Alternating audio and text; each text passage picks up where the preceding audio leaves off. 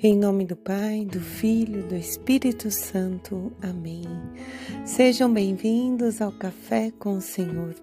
Com muita alegria, iniciamos a quinta semana do Tempo Comum. Eu sou Grazi Zamboni e hoje é segunda-feira, dia 5 de fevereiro de 2024.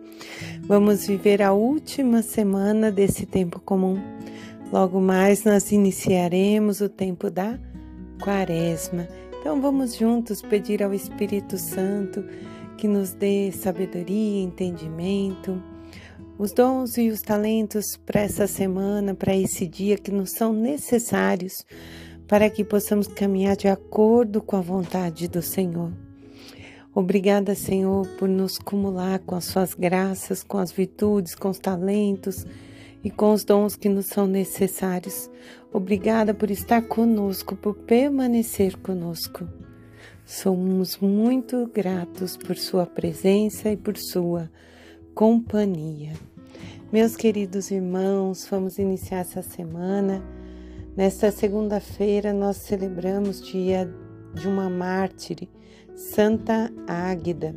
Ela que vem de uma família nobre dedicou-se e desejou viver como uma consagrada.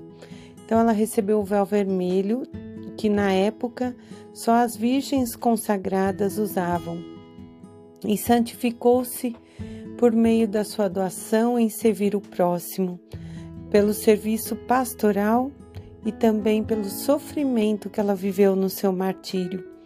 Ela foi presa e o governador Cristiano a obrigou a ter relações sexuais com ele por ser virgem. E ela se negou, lutou e, não entregando-se a ele, teve seus mamilos cortados e foi submetida às brasas. Ao ser retirada, ela já estava quase morta. Ela elevou um louvor a Deus, louvando, bendizendo por ter mantido ela pura inteira para Ele, pra, para o Senhor. Entregou o seu espírito e ela é intercessora de todas nós mulheres, das nossas mamas, das mulheres que sofrem abusos sexuais, daquelas que lutam e mesmo assim acabam sendo vítima dessa violência. Então hoje nós pedimos que ela interceda por todas nós, nos livre das mãos desses que podem nos causar tanto mal. Obrigada, Santa Águida, de interceder por nós. E hoje, meus irmãos, nós vamos meditar aqui a primeira leitura de Reis, capítulo 8, versículos do 1 ao 13. E nessa passagem belíssima, Salomão agora transfere a arca do templo ele dá um lugar de destaque para a arca. E ele diz que Deus sobe ao seu trono. Ao colocar a arca no lugar que ela devido, né, a ela, ele diz que Deus está ali. E sua glória, que é a sua presença mística também. E há um relato aqui que no momento em que a arca foi colocada, uma grande nuvem desceu e que os sacerdotes, os anciões que ali estavam presentes, não conseguiam nem orar. Tamanha era a presença do Senhor naquele momento, naquele templo.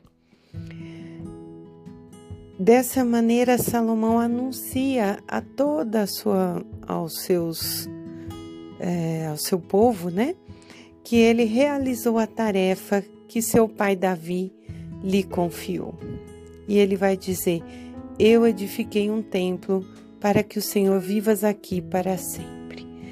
E aí eu fiquei pensando, né, que muitas vezes nós nos dirigimos a um, uma basílica, a um lugar consagrado, um templo, e a gente sente essa presença mística, né? Nós, é, quando vamos, por exemplo, a Aparecida do Norte, a Serra da Piedade, é possível sentir essa presença.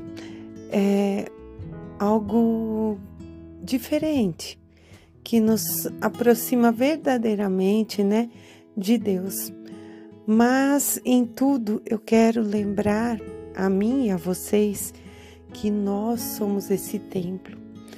e que Deus vive sempre em nós.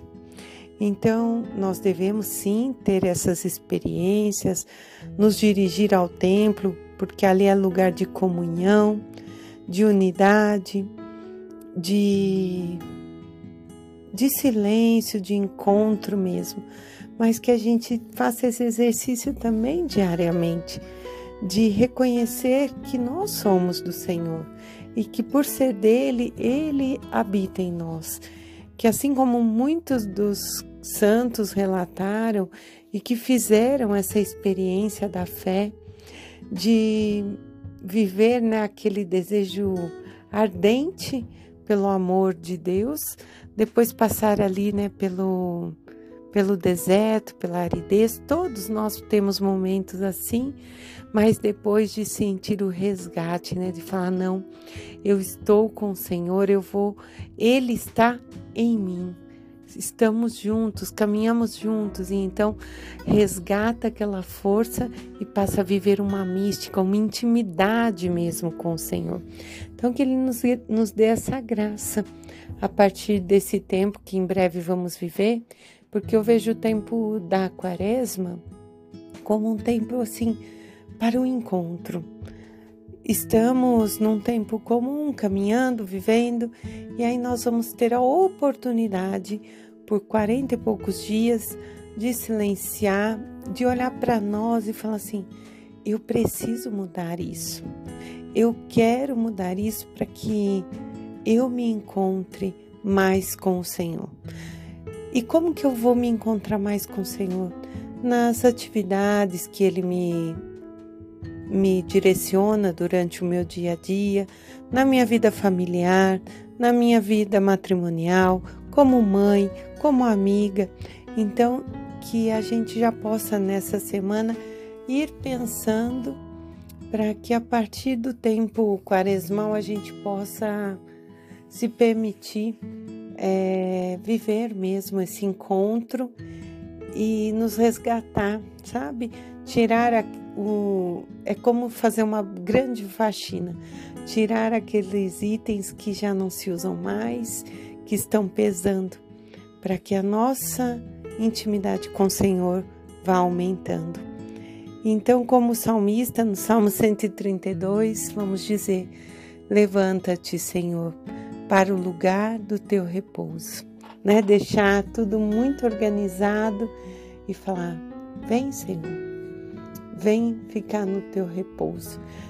O nosso coração ser lugar de repouso para o Senhor. E desta maneira nós também estamos repousando no coração de Jesus, que é o que vai nos mostrar o Evangelho hoje. Evangelho de São Marcos, no capítulo 6, versículos dos 53 ao 56, vai nos dizer que, tendo atravessado o lago, foram para Genezaré e ali pararam. Logo que desceram do barco, as pessoas reconheceram Jesus e começaram a vir até ele. Traziam doentes e pessoas que precisavam ser curadas. E em toda parte onde ele chegava, as pessoas iam se acumulando ao seu redor para ao menos tocar a franja do seu manto, e todos os que tocavam ficavam curados. Então, nós estamos contextualizando aqui esse espaço né, que Jesus e os apóstolos ali do, do lago de Genezaré, na Galileia, é, o profeta Isaías e Mateus se referem como a Galileia dos gentios ou das nações que estão a caminho. É, é ali a porta de Israel para o mundo mostrando que Cristo não estava só para eles, mas para todos nós. Desta maneira, iluminando a todos que vinham até ele, doentes, enfermos, possuídos, pessoas que viviam naquela escuridão, que viviam afastadas da realidade do mundo. E dali os apóstolos também saem para levar a luz conforme o pedido de Jesus, para anunciar para os que tinham fé E, e nós vemos né, nos relatos desses dias que Marcos tem nos trazido muitos milagres. Bastava tocar no manto e a pessoa ficava curada.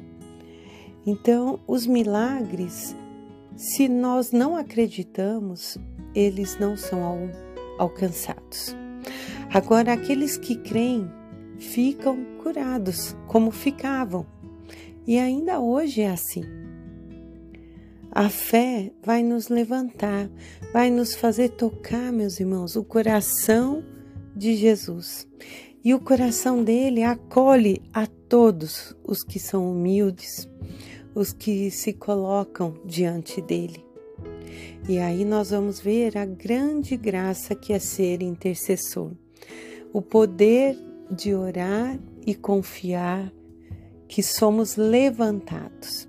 E como eu gosto de dizer, nós precisamos trabalhar o nosso coração e crer que tudo o que pedimos é para a vida plena. E a vida plena, ela não está nesse tempo, ela está na vida que nós teremos um dia junto de Jesus. Então fiquemos atentos para alcançar a graça desses, desse grande milagre que é a plenitude da vida. Em nome do Pai, do Filho, do Espírito Santo. Amém.